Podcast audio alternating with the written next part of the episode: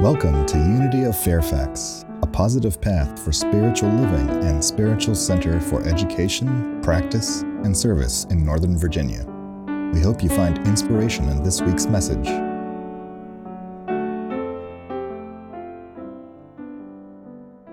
This is a passage from the New Testament, the second letter of Peter, chapter 1, verse 2. May grace and peace be lavished on you as you grow in knowledge of God and of Jesus, our way shower. I've been thinking a lot recently about how I personally and we communally have navigated this past year and the disruptions to our lives caused by the pandemic. And the word grace showed up in my consciousness.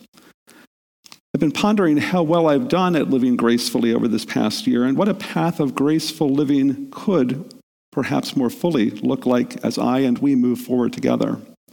And so I wanted to share some thoughts today on divine grace. And I'd like to begin by offering you two optional prayers for beginning your day and our time together, and you get to choose which one you use. So here's option number one Dear God, so far today I've done all right. I've not gossiped at all today. I have not lost my temper, been greedy, grumpy, nasty, selfish, or overindulgent. And I'm thankful for that. But I'm going to get out of bed in a moment, and I'm really going to need some help after that. Amen. So here's option number two.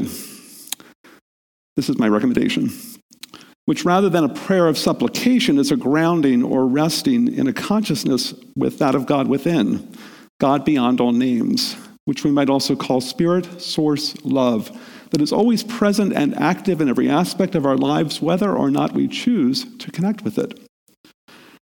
There's a simple passage in A Course in Miracles that reads, All that is asked of you is to make room for truth. And so I'm going to share an invitation and several declarations of truth from Unity co founder Myrtle Fillmore from her healing letters, and a passage from Psalm 1 as a way of anchoring our heart minds in oneness as we explore the divine idea of grace. So let's take a deep breath and drop into stillness into our hearts, into our center, which is God. And making room for truth, we begin with the words of Myrtle Fillmore Be still, be still, be still, and know that God in the midst of you is love. God in the midst of you is wisdom.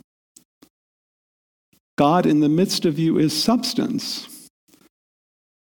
God in the midst of you is a steady stream of renewing and cleansing and revitalizing life, mighty to quicken, to cleanse, to heal, to restore, to wholeness, to prosper. God in the midst of you is what frees. God in the midst of you is a tower of strength and safety. You are filled with the tireless energy of Christ in you. I know, wrote Myrtle, that it is God in the midst of you doing a perfect work that is responsible for all good. With God, all things are possible. And this passage from Psalm 1, verse 1 through 3. Blessed is the one whose delight is in the law of the Lord and who meditates on this law day and night. That one is like a tree planted by streams of water, which yields its fruit in due season and whose leaf does not wither. Whatever they do prospers. And so let's bring these words of Myrtle and the psalmist together with an affirmation. All that God is, I am. Let's affirm that together. All that God is, I am. When Myrtle speaks of God in the midst of you, she was referring to that of God within, both, both individually and communally. And the psalmist, speaking of a stream of water, is referring to the one perfect life flowing through us, or grace. The one pure substance, the power that empowers, the strength that strengthens, the wisdom that informs the reality of us. And so, if you remember nothing else from this lesson, live into this affirmation as your homework. All that God is I am. So let's dive in. I want to cover three points today. I want to explore the metaphysics of grace. Number two, how do we awaken to anchor in and cooperate with grace? And what could a graceful life look like for us individually and communally? So, what is grace? Grace is defined by Merriam Webster as unmerited divine assistance given to humans for their regeneration or sanctification. I was raised in a faith tradition that taught that we had to earn God's grace by adhering to certain rules and behaviors. Grace was almost like earning points with God. Enough points could ultimately get you into heaven. You could also forfeit God's grace by disregarding those rules or behaving in sinful ways. In our Zoomy segment earlier, Miss Wolf spoke about prevenient grace or divine grace that precedes human decision. I had to look that one up. That wasn't in my Catholic catechism. In unity, divine assistance is not something handed out by God, a divine being that judges us worthy or not. Grace is what we freely give to ourselves and others based on the divine idea of benevolence, one presence and one power active in the universe and in my life, our life as community, God the good, omnipotence. Unity co founder Charles Fillmore described grace as goodwill, favor, a disposition to show mercy. Fillmore describes favor metaphysically as good realized through faithful obedience, a blessing that comes to us through obedience to spirit. And he understood obedience metaphysically as the orderly unfoldment of mind and body that results from meditation and prayer. Grace, God's favor, and obedience. From a new thought perspective, rather than a traditional Christian perspective, we experience God's grace or good when we are in alignment with that of God within. Grace is God's love in action. With grace, there is no limit, only possibility, only potential. We can use words such as mercy, forgiveness, compassion, goodwill, kindness, inspiration, and generosity to describe God's grace, but they are hardly adequate to cover the fullness of its meaning. Grace is fulfillment. And grace does not bring partial success or partial happiness, nor does it demand of us that which we cannot fulfill. Grace brings a task to us, but with it, grace brings the understanding, the strength, and the wisdom to perform it. And grace brings whatever is necessary for its fulfillment. In the Gospel of Matthew, chapter 6, verse 28, Jesus said, Consider the lilies of the field, how they grow. They neither toil nor spin. Yet not even Solomon in all his glory is arrayed like one of these. They are clothed with grace, sustained by grace, the goodness of God flowing in, through, and as. This is the principle of benevolence in action. This divine benevolence cannot be earned by any action on our part nor is it more or less available to some more than others. Grace is the pure, unconditional love and benevolence of God, which is perpetually operative and perpetually expressive toward all humankind. So within us is this almightiness, that of God, that we must cooperate with. We must prove our faith in God as omnipresent good and eternal life. Unity co founder Charles Fillmore once again reminds us that we should understand that we are not separate or insignificant, but the vital, important, integral parts of a mighty whole. He goes on to remind us that we have these intellectual concepts of the truth, but those, those must become concrete in our lives to be worked out. Otherwise, they are just theory. There is a great difference between our having within us an idea of the indwelling Christ versus the realization of that Christ, present and active, and then living into and through that illuminated awareness. But please note that Myrtle and Charles Fillmore did not receive the power of revelation. They received the degree of revelation they were able to receive, and we are no different. It's important to be aware that certain states of human consciousness can become blocks to the fullest realization and experience of grace. And so some of your homework will be to learn how to consciously cooperate with the activity of grace, which is always ready to remove any blocks. This is where spiritual discernment comes in. At what vibration are we operating? Not just when we are settled in prayer and meditation, but also when we are driving on I 66 or whatever the drama du jour might be. There is a short story entitled The Forbidden Bakery that speaks to this. It goes like this After starting a new diet, I altered my drive to work to avoid passing my favorite bakery. I accidentally drove by the bakery this morning, and as I approached, there in the window were a host of goodies. I felt this was no accident, so I prayed Lord, if it's up to you, if you want me to have any of those delicious treats, create a parking space for me directly in front of the bakery. And sure enough, God answered the prayer. On the eighth time around the block, there it was, a parking spot. Well, perhaps this isn't the best example of graceful living. That said, grace is the logical result of the correct acceptance of life and a correct relationship with Spirit, or being in harmony with the divine, living in, operating from an awareness of God in the midst of you and through which your highest and best is revealed. So, how do we cooperate, awaken and cooperate with grace? I found myself humming the song Amazing Grace, trying to make sense of it from a unity or new thought perspective. Amazing grace, how sweet the sound that saved a wretch like me. I once was lost, but now am found, was blind, but now I see. Now, I don't, I don't consider myself to be wretched, but there have been and are moments in my life when I slip out of awareness of the truth of my being when I'm not consciously connected to Source. And in those moments, it's all too easy for me to settle into the land or consciousness of not enough. There does seem to be a wretchedness or fear or hopelessness in my life when I forget to remember God, all good, everywhere present and active, beginning right within. We are saved by grace only to the extent that we believe in, accept, and seek to embody the principle of benevolence this divine goodness. So, how do we stay connected with grace?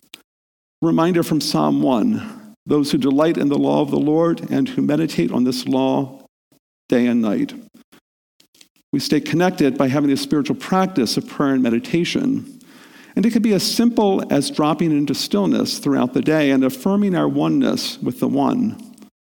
All that God is, I am or I give my life to God to guide today, or into God's presence I enter now, or I am at home, fear is the stranger here, or whatever it might be.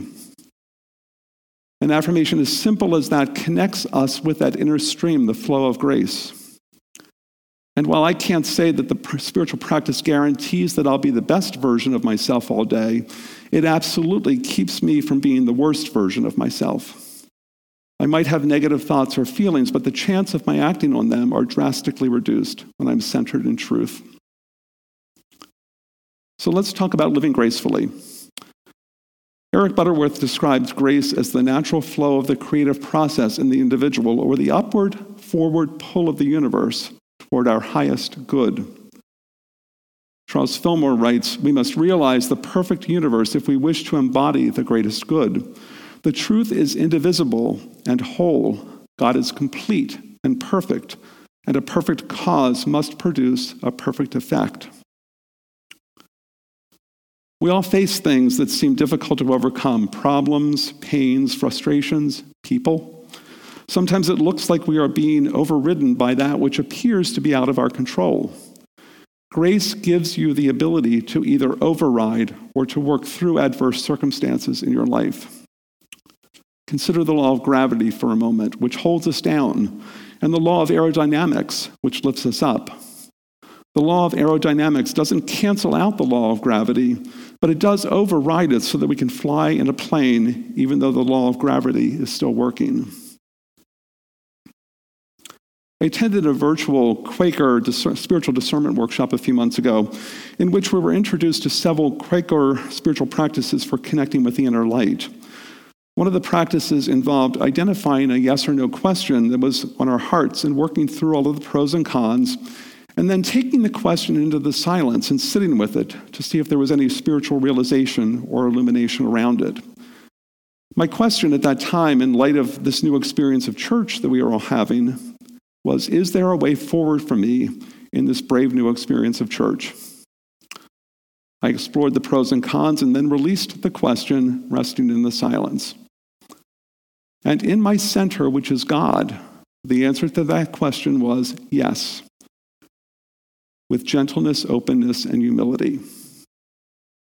I didn't ask for details, but I was presented with a grace filled way forward, and assurance was given of the presence of grace, of God's favor. The path of graceful living for me in ministry was and is one of gentleness, openness, and humility. A gentleness towards self and others as we figure this out together. An openness to what is and what could be. And a humility knowing that it's all already blessed and fulfilled in divine mind because it's all God, it's all good. And what I've discovered is that from my center, which is God, there is a lightness, a peacefulness, a gentleness, an expansiveness. There is no shortage of God, of love, of good, of divine substance, or divine ideas. In God, there is always a way forward, and it is always good. And as I anchor in stillness, I move forward with grace and ease. I move forward as an active contemplative. Contemplation being where God is no longer just an idea, but the heartbeat of life itself. In her book, How to Lead When You Don't Know Where You're Going Leading in a Liminal Season, author Susan Beaumont writes about her current experience with pandemic of living in liminal space. She describes liminal space between the old and the new, when the old has disintegrated and the new has not yet come forward. Our human will has a bias toward returning to the old or rushing to the new, profound, profoundly uncomfortable in this in between or liminal space. Yet the liminal space provides the holding environment for gestation. Waiting in the liminal space provides room for discernment and deepening. There's been a meme circulating since early on in the pandemic that goes like this Nothing should go back to normal. Normal wasn't working. If we go back to the way things were, we have lost the lesson. May we rise up and do better. Just because we have experienced disruption in our lives, individually and communally, that doesn't mean the Holy Spirit has stopped working. How can we listen for what Spirit is up to now? And so, as we move through the challenges du jour, let's not settle there, but rather settle in the land or consciousness of I am in the land of opportunity. This path of graceful living is an active contemplative path, a path of knowing and then allowing, a path on which our doing is grounded in our beingness, in a sense of our oneness with allness. If there is ever within me a sense of being apart from allness, goodness, godness, that's an invitation for me to recenter, to realign with allness, at the center of my being. And so, despite illusions of disruption in the world, I am choosing to believe that our consciousness has now reached a degree of enlightenment that is ready to grasp the concept of grace, which is the law's fulfillment. If we will enter into the study of grace with as much diligence as we have the study of the law, seeking to cooperate with it in every way, we will take a quantum leap in our spiritual journey toward Christ's consciousness and help bring into manifestation the kingdom of heaven which Jesus promised was at hand. I'd like to end with a poem entitled I Vote for You for God by 14th century Persian poet Hafiz. And it goes like this When your eyes have found the strength to constantly speak to the world all that is most dear to your own life, when your hands, feet, and tongue can perform in that rare unison that comforts this longing earth with the knowledge of your soul. Your soul has been groomed in his city of love. And when you can make others laugh with jokes that belittle no one and your words always unite, Hafiz does vote for you. Hafiz will vote for you to be the minister of every country in the universe. Hafiz does vote for you, my dear. I vote for you to be God. And so join me in affirming, friends, all that God is, I am. Together, all that God is, I am. And with gentleness and compassionate for self and all, breathe into that graceful state of knowing and allowing. Less efforting and more allowing God to be through you. God omnibenevolence expressing in every aspect of every life that says yes. You are already in the divine flow of grace, and you can't not be. It's all that's, that truly is. All that's needed is aligning with it every moment of every day. And so may you live more fully into that experience with each breath. And that's your homework this week. Try it on for a week. And if not for a week, try it on for a day. And if not for a day, try it on for an hour. And if not for an hour, how about for a moment? And why not this moment? Yes? Yes. Be still. Be still. Be still and know and allow your doing to flow from that sense of your beingness. There's a passage from the second letter of Paul to the Corinthians, chapter 9, verse 8. And God is able to bless you abundantly so that in all things, at all times, having all that you need, you will abound in good works. Grace and peace to you, friends. I behold the Christ you are. I vote for you, for God. Namaste.